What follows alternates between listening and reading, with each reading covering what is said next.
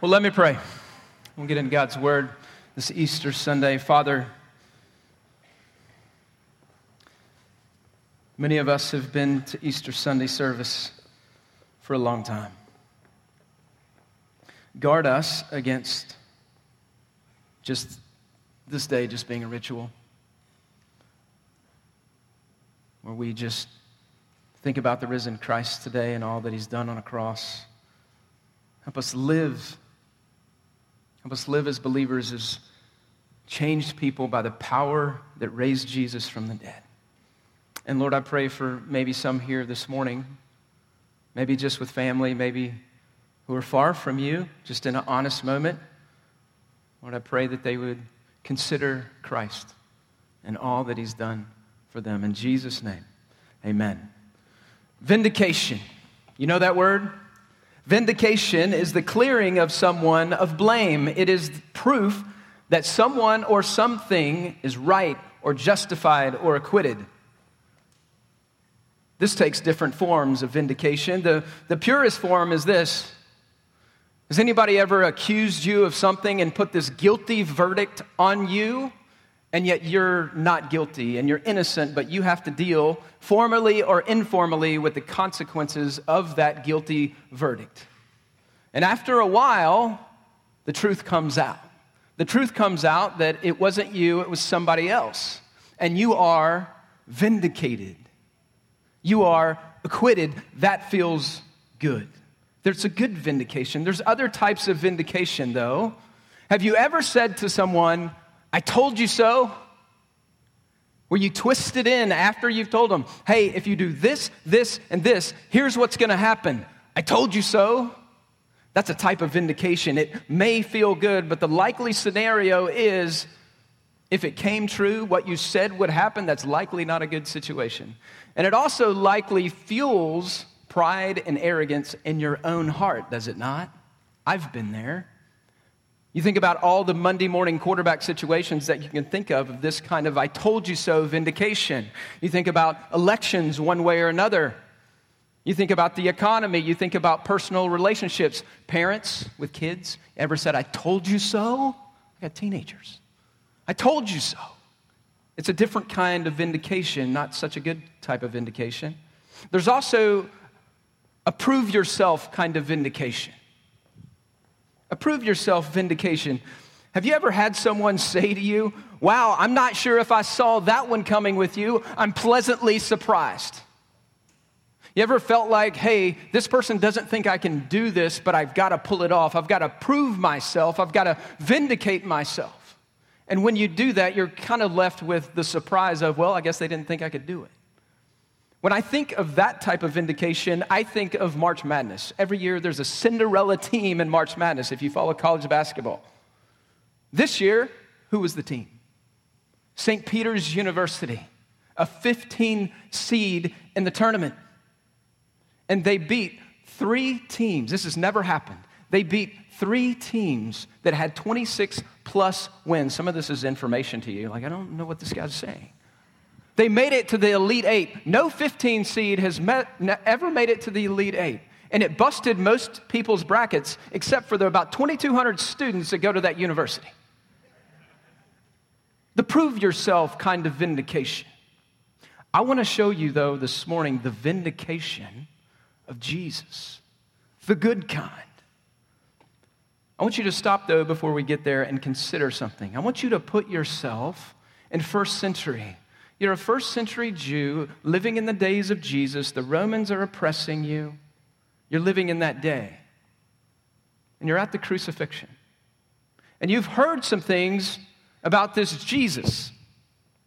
You've heard about a baby born off in Bethlehem somewhere in a manger with animals and shepherds. You've, you've heard rumors of that. You've heard about a carpenter's son from Nazareth can anything really good come out of Nazareth? You've heard about a ragamuffin group of disciples who follow this guy and all the sinners of the day that follow him and care for him and walk with him.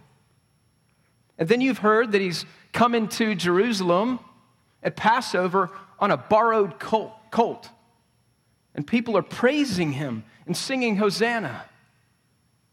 And you've heard about his guilty verdict. And you've heard the flogging that he had and how they cast lots for everything this guy owned right before him and mocked him and put him on a cross. And you're there. And then you hear this. He's said that not only is he going to die, but he said multiple times that he's going to rise again. What would your take have been if you were there about Jesus? Is he a one seed or a 15 seed? Is he rightly accused or falsely accused? Did he do what he say he would do just to say, I told you so? What do you make of the carpenter's son from Nazareth? What do you make of his claims to be Messiah? His claims to be able to forgive sin? What do you make of the cross? What do you make of an empty tomb? You know, it's easy for us to look back at this story, this true story. It's easy for us to look back and go, how'd they miss it? We have the benefit of history of looking back, but the disciples, they were in the fire. They were in the middle of this, and it wasn't so clear to them. Go with me to Matthew 28. Matthew 28, and we'll be in verses 1 through 15 today. This is the original early morning Easter story. Page 835, if you need a Bible, there's some Bibles around you, page 835. Matthew 28, 1 through 15. And I want to show you God's power to vindicate. I want you to see God's word that validates. And then we've got to come to this conclusion. You've got to come to a response of Jesus if you're intellectually honest. If you're intellectually honest, there has to be a response to the risen Savior, you're going to see two different responses from two different types of folks. Matthew 28, verses 1 through 15. Let me read it. Now, after the Sabbath, toward the dawn of the first day of the week, Mary Magdalene and the other Mary went to see the tomb. And behold, there was a great earthquake, for an angel of the Lord descended from heaven and came and rolled back the stone and sat on it. His appearance was like lightning, and his clothing white as snow. And for fear of him, the guards trembled and became like dead men. But the angel said to the women, Don't be afraid, for I know that you seek Jesus, who was crucified. He is not here, he has risen. And he said, Come, see the place where he lay. Then go quickly to tell the disciples that he is risen from the dead. And behold, he's going before you to Galilee. There you will see him. See, I have told you. So they departed quickly from the tomb with fear and great joy and ran to tell the disciples. And behold, Jesus met them on the way and said, Greetings. And he came up and took hold, and they t- came up and took hold of his feet and worshiped him. Then Jesus said to them, Don't be afraid. Go and tell my brothers. Go to Galilee, and there they will see me. Verse 11 While they were going, behold, some of the guards went to the city and told the chief priest all that had taken place. And when they had assembled with the elders and taken counsel, they gave a sufficient sum of money to the soldiers and said, Tell people his disciples came by night and stole him away while they were asleep. And if this comes to the governor's ears, we will satisfy him and keep you out of trouble. So they took the money and did as they were directed, as the story has been spread among the Jews until this day. First thing I want you to see in the first four verses of this passage is this the power of the resurrection vindicates God's Son. Go back and look at it. Verse 1 through 4. Here's what we see. We see two ladies coming to the tomb, and other passages of the Synoptic Gospels tell us that they're coming to the tomb. And here's the thing they were the last people at the cross, these ladies, and they came to the tomb the day before, and they're the first up in the morning to come back to the tomb. See, these ladies are loyal to Jesus. They're loyal to Jesus, and they come back on the first day of the week, Sunday, It's Mary Magdalene. Remember Mary Magdalene who has received mercy and grace from Jesus. You see her love for him because of that. And the other Mary went to see the tomb. Why are they coming to see the tomb? You don't see it here, but you see it in the other gospels. They have oils. They have oils to bury him. They believe he's dead, like really dead, and they're going to anoint his body with oils. They don't know how they're getting in the tomb because, for all they know, the tomb is still there and it's still not rolled away. So these women are what? They are loyal to Jesus, they love Jesus, but here's the thing they've just lost their teacher, they've just lost the rabbi, they've just lost who they believe to be the Messiah, and so they are lamenting. They're loyal and they're lamenting, but they lack something, don't they? How many times has Jesus said to them that he's going to rise? Three or four times in the book of Matthew, over 20 times in all the Gospels, you see Jesus telling them that he's going to die, and three days later, he's going to rise from the dead. And so we don't know exactly why, but they lack faith, or they've just forgotten in the way that they've been lamenting over him that he was going to rise. So you see these ladies, their loyalty, they're lamenting, but they lacked faith. And so what does God do? He's vindicating his son. Look at all the power that you see here. Look at this miraculous thing that happens. They go, they're going to the tomb, and behold, what do they see? There was an earthquake. When you see an earthquake in the Bible, you're meant to see God's presence and God's working. You see it at the cross, you see it all the way through the scriptures. God showing up. It's miraculous. You see an earthquake, and then you see an angel show up who rolls away a stone and sitting on it, and he's waiting. That's pretty miraculous. If you saw an angel shining like the way this angel was shining when you came to the tomb, that would be incredible to you. This is a miraculous thing that happens. So you see an angel, this is God's power working. And it says that this angel rolled back the stone. Have you ever stopped and consider why the angel rolled back the stone? Was it for Jesus? Jesus was resurrected already, and guess what? Jesus didn't need the stone to be rolled away to raise from the dead. We know later where Jesus is hanging out with the disciples, he goes through walls like a resurrected body. The stone wasn't rolled away because Jesus needed to get out, it was rolled away for them. It was rolled away as a witness to the vindication of the Son of God for the people that were there. The first people who saw it were the guards. Do you see it? And what do the guards do? They're passed out. They're freaked out. They see this angel come and roll away the stone. They're freaked. So, this power was meant to be an external evidence of God's powerful vindication, his proof that Jesus, and it was for these ladies, and it was for all to see. Miraculous demonstration of God's power to vindicate his son, to tell and show everyone that his son had risen. But let me ask you a question What kind of power are you looking for to believe? Or even, like these ladies, to continue to believe? What kind of power do you need to see from God? What do you, kind of power do you continue to need to see from God? I'll say more about this later. But here's the deal the problem with belief is usually not such an evidence thing or a testimony thing. It's, a, it's the unbelieving heart kind of thing. More on that later.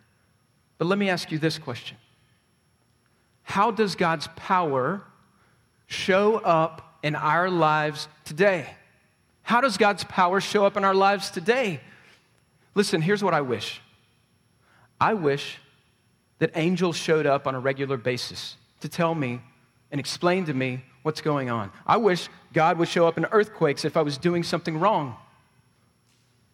I wish the miraculous would happen. I want a sign. It'd be a whole lot easier, wouldn't it? But let me warn you about that. Had these women seen signs before? They had seen signs before, and there's a place for it to vindicate what God is doing. These ladies had seen signs before, and they still lacked faith that Jesus was going to rise again. Do you know that Jesus in the Gospels, he stopped doing miraculous things? He stopped doing miraculous signs that pointed to him. The sign wasn't the issue. The signs were meant to point to Jesus. He stopped doing those things. He stopped doing those things for the crowds because they just wanted to see the show. I wish God showed up that way, but there's a warning here as well. Listen, how then does the New Testament talk to us as believers in Jesus about the power of God showing up in our lives? You know what the New Testament does? There's a number of things, and these are beautiful things, and you need to see them as beautiful things in your life. Because the, one of the greatest challenges in our life where's God? Is He working in my life? I don't sense Him, I don't feel Him. Where is my hope? These are real questions that you ask whether you verbalize them or not. Where's God in this? The first truth is this, and you see it in 1 Corinthians chapter 6, verse 14. It's the hope that you have, the future hope that when you die, because you will die, what's going to happen? See, the truth is this as a believer in Jesus, your hope for resurrection is by the power of God. The same power that resurrected Jesus from the dead, that will happen for you. That's your hope. That's how we spend eternity in heaven with the inheritance that we have. Look at 1 Corinthians 6 14. God raised up the Lord and will also raise us up by his power. This is your hope, y'all. Look at what else Romans 6 4 says this just as Christ was raised from the dead by the glory of the Father, so we too might walk in the newness of life. Your salvation is miraculous. If you've come to know Jesus and you're sharing your testimony with somebody, what are you talking about? You're talking about God's power that worked in your life, that took you from someone who was lost and now found, that took you from the prodigal, now restored to the Father. It's God's power that works in your salvation you aren't smart enough. The Bible says you were dead in your trespasses and sin, and God raised you up by his mercy and grace. That same power that raised Jesus from the dead is the same power that gives you newness of life. Do you see your salvation as miraculous? You ought to. It's a miraculous thing. And not only that, look at this. 2 Peter 1 3 says this it says, His divine power has given us, this is broader, His divine power, God's divine power, has given us everything we need for life and godliness. Let me translate the word everything for you from the Greek. Everything. Everything. For life and godliness, He gives you through His power and by His word. Man, we go searching all kinds of places for different kinds of power and different kinds of way of living. Everything. That's what it says here. So how does God's power, how's God's power at work in us? It's by work, at work in our lives. It's at work in our salvation. But there's something else. You can't talk. You really can't talk about godly living and life and power without talking about the Holy Spirit. The Holy Spirit, God the Spirit, gives us power to live out this Christian life. You know the song from Galatians 5. Maybe you've taught it to your kids the fruit of the Spirit? Here's what we do with this low hanging fruit, no pun intended. We overlook the low hanging fruit because we want to see the miraculous. And let me tell you something. When you think about the fruit of the Spirit in your life, we breeze over this passage like it's no big deal. Is it that easy to love someone? My spouse, my sweet wife, loves me in spite of me. That's God's work. That's power working in her to love me in spite of me. I heard some laughs and some y'all are looking at each other and doing this right here. That's God's power. You need to see it as God's power. Joy, joy is this settledness about you no matter what you're going through that God's got you. Do you think you can pull that off? That's God's power, His amazing power working in your life to bring you joy, even in the hardest of circumstances. There's a settledness about you. Peace. If you opened up your phone right now, I'm sorry I'm doing this to you. If you opened up your phone right now in the next two weeks and you just went through your schedule, you know what's going to happen? You're going to be worrying about all the things that are going to go on in the next week, in the next couple weeks, and all the anxiety is going to come up. Sorry, and yet you can have peace. That's not something you can produce on your own. That's God's power at work through His Spirit to give you peace, patience. I look around this room and I see a lot of parents with small kids. Even with the sweet things, like in five minutes, your kid is, has asked the same question 500 times. They've listened to the same song 100 times in 15 minutes. That takes some patience, even when it's cute. Patience. It's not something we can pull off. Kindness. If you drive on 1488, it's kind of hard for you to be kind. No, you can't get in. On social media, kindness, come on. Cancel each other. So, so the Holy Spirit works in power, and we see some of this kind of stuff as just mundane sometimes. Don't see the low hanging fruit of God working in your life as just mundane. You need to see it as God powerfully working in your life. Listen, we can't miss the mind bending, earth moving power of God to vindicate His Son. And He can work that way, and He does work that way sometimes. But don't look past the low hanging fruit of God's Spirit working in your life day to day to help you love, to help you have joy patience, kindness, self control. You got teenagers? Self control. Go figure that one out. My kids have to have self control with me too. So God vindicates, He vindicates by His power the resurrection of His Son to demonstrate that He was falsely accused, that this is true. All that Jesus said He would do, He did. There's vindication, but there's also something else. If you look at verses 5 and through 7, you see not only God's vindication and his power to vindicate, you see God's word that validates. God's word validates and it strengthens your faith. Look at it there. Verse 5. It says, So we enter the angel, and the angel speaks. What's an angel? He's a messenger. He's meant to give a message to these ladies that are coming. And if you just read it, you can get the sense that, hey, the angel knew that these ladies were coming. God, in His providence, knew their situation, they knew what was coming. Here's the deal How are these ladies supposed to interpret all these miraculous things? You see, the angel's job is to explain the situation, what it means. We don't just need the miraculous. The, miraculous. the miraculous are signs that point to something greater. We need explanation for miraculous things like the raising of Jesus, don't we? We need to understand, like these ladies did, what, what just happened. These ladies are confused. These ladies don't remember Jesus said, I'm going to rise again. Look at it. But the angel said to them, Look at the comfort in this angel's voice. And look at the way in which this angel strengthens them. Don't be afraid. It's usually the first thing an angel says. Don't be afraid. For I know that you seek Jesus. He already knows. You seek Jesus, that's why you're here, who was crucified. He is not here. He has risen. So the angel is explaining the resurrection and what's happened.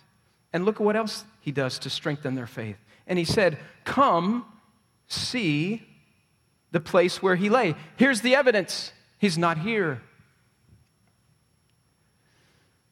And then he says, Go quickly to tell the disciples that he has risen from the dead.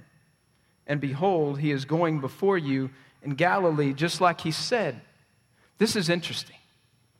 Do you remember the conversation that the disciples had with Jesus, or Jesus had with the disciples? They're leaving the upper room and they're going to the Garden of Gethsemane. And what does Jesus say for like the third or fourth time? Hey, I'm going to die. I'm going to be raised, but hey, I'll see you in Galilee. That's what Jesus had already said before. And so, what does the angel say? In a nice way, he's saying, Hey, remember, Jesus said he would rise, and he told you he would hang out with you in Galilee. Go. If you're in that situation and you are scared and you are lamenting your Savior dying, and the angel says those words, remember, Galilee, it probably clicks at this point. That's a grace. Do you see that? That's a comfort. That strengthens their faith. Hey, remember, Jesus said this. He said he would raise. And he said, We're going to go hang out with him in Galilee. We're going to be with him there. What strengthening of faith you see here. And one of the neat things that God does for us because we're forgetful people, He does this all the way through Scripture. When big, big miracles happen in the Bible, think about the Exodus with me for just a minute. God comes to Moses and He says, I'm going to deliver the people and I'm going to use you. Moses wasn't quite ready, but he said, Okay. I'm going to deliver the people. Here's how I'm going to do it I'm going to bring plagues on Egypt, 10 of them. I need you to go tell the people that. And I'm going to deliver the people. So there's a, an explanation before these miracles in the Exodus, and then these miracles happen. And then the people of God were delivered. And what does God say? See? He re explains what happened to them. You see the same thing with Jesus. You see him saying over and over, Hey, I'm going to die. I'm going to rise again. I'm going to meet you in Galilee. He explains that before. It happens, and then he re explains it. That's what you're seeing here an explanation again. Do we need that? We need that over and over. We come to church and we're reminded of the cross every week on purpose because we're a forgetful people like these ladies. Well, what is it that really strengthens and builds your faith? Can I tell you what it is if I put these two thoughts together? It's God's power through His Spirit working through His Word with the person of Jesus Christ in the center. The way you're strengthened in your faith, primarily, is through the power of God working mightily in His Word. And through His Word, the Word made flesh and His Word that we have right in front of us. Who do you trust? What do you trust? There are a lot of voices that are in our ears, more voices than ever before in our culture. Who do you trust? Do you trust God's Word? And I think one of the questions that, that has come to the forefront in the church over the last few years, I think we often give lip service and say, Yeah, I believe the Bible. I believe God's word. But functionally, what can often happen is that we take the ideology of the world and we kind of sprinkle it into the ideology and the truth of the gospel and the truth of God's word, and we mix those up. It's called syncretism, where you mix things up. The problem with that is it doesn't really hold water, and what happens, and I've seen it over and over and over again in believers' lives, Listen, there's, there's a place in which we look at the truth of the resurrection, we look at the truth of Scripture and go, man, I have my questions. There's a right and good place for that. To go, man, Lord, I'm doubting, help me. That the church comes around and cares for you and go, hey, let's walk through these things that you're struggling with. But here's what I see just as a pastor and a counselor of people. When you start doing this syncretistic thing, and just going, yeah, I believe the Bible, but functionally it's really not sufficient for this thing over here in my life my identity, the way I feel, my emotions, my decisions about what I think about cultural things. I could get specific. I'm not going to do that this morning. When we do that, we start losing the Word of God. We start losing the word's sufficiency. Remember what I said? Remember first, second Peter? It says, God has given us everything for life and godliness.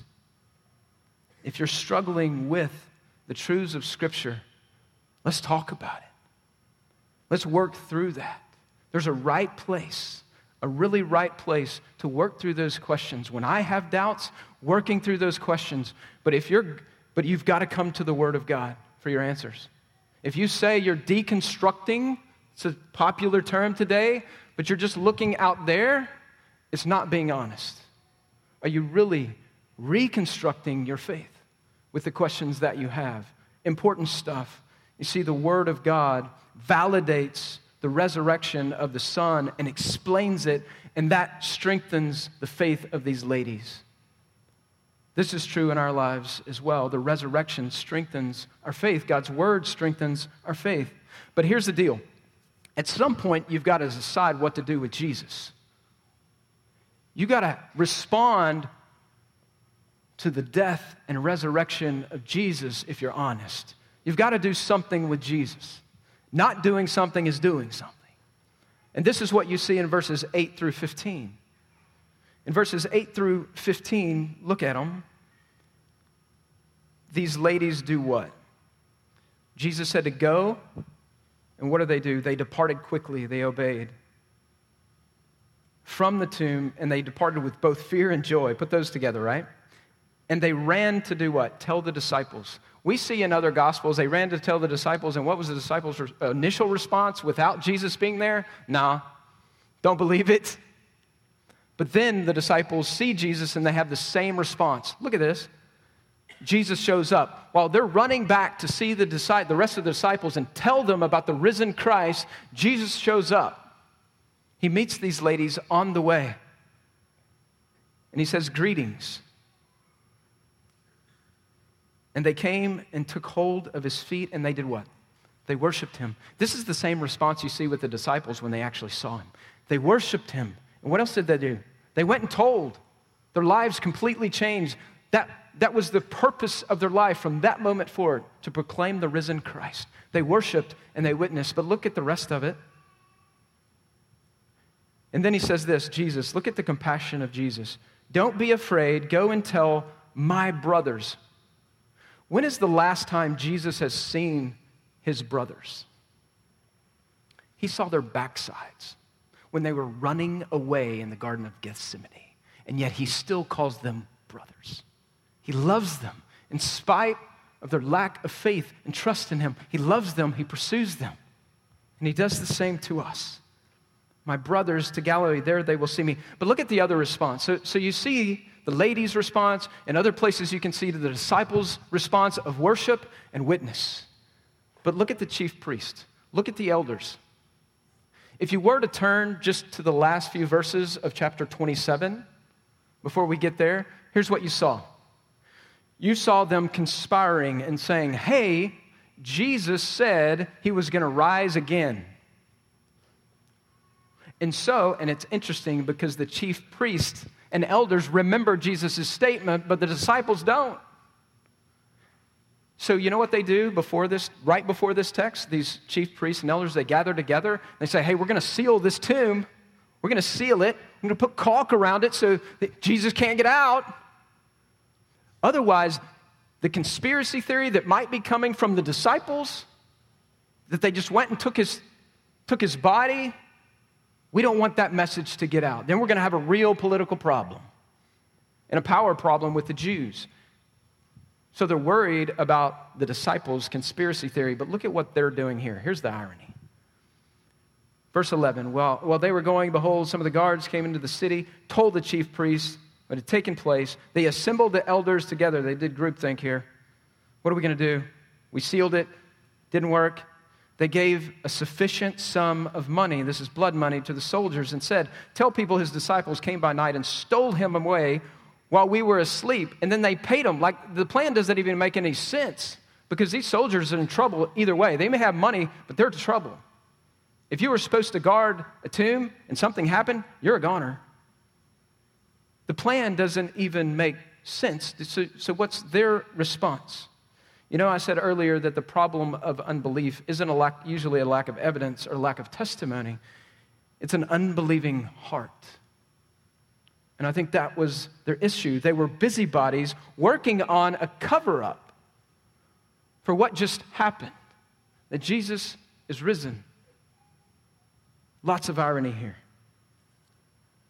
Let me ask you what's your response? What's your response to an empty tomb and a risen Savior. Like the disciples, did you humble yourself, trust in Christ, and worship Him, and go and tell? Is that your response as a believer in Jesus? To worship Him, to tell of Him to your neighbor, to your friends, especially on Easter? Or do you work really hard? Do you work really hard at denying the truth, the empty tomb, and the resurrection. See, Christ, the risen Christ, demands a response. I gave you, in the beginning this morning, I gave you three scenarios of vindication the falsely accused, the I told you so, the prove yourself kind of vindication. Here's the truth about Jesus Jesus was never a 15 seed, he didn't come out of nowhere. He eternally existed with the Father from eternity past. And God became a man. He became flesh, and he was falsely accused as a criminal. And he died a criminal's death for our sins, and he was raised anew to vindicate himself, to acquit himself, to prove himself. And he didn't just do it to look at us and say, I told you so. He did it out of love, for God so loved that he gave. Listen, if you're here this morning, you don't know that truth, listen, the Bible would say this you have a debt that there's no way that you can pay. But Christ is your guarantor and he can pay it. That debt can't be paid off. As we said on Good Friday, he doesn't take our form of payment. Our sin is a debt. He's our guarantor. Our sin is also relational hostility against God. We're his enemies. And the only one that can mediate that relationship back into order is Christ. He's the one mediator between God and man. That's what Christ has done for you. He can renew and restore and reconcile a relationship with God that you don't have. And sin is also it's a crime. We've broken God's law. But the Bible says that Jesus died in our place. He didn't die to say, I told you so. He died because he loved you, and he died in our place. God gave him for us. And he not only gives us new life and forgiveness, he gives us a sure hope of resurrection someday. He gives us newness of life, and His power is at work through His Spirit working in our lives to make much of Him. And here's the thing He's sitting now at the right hand of the Father. His kingdom has no end. See, Jesus was not some criminal, He's a crowned king, He's a risen king. So, my question as we leave today was the question posed at the beginning Do you know Him? Let me pray.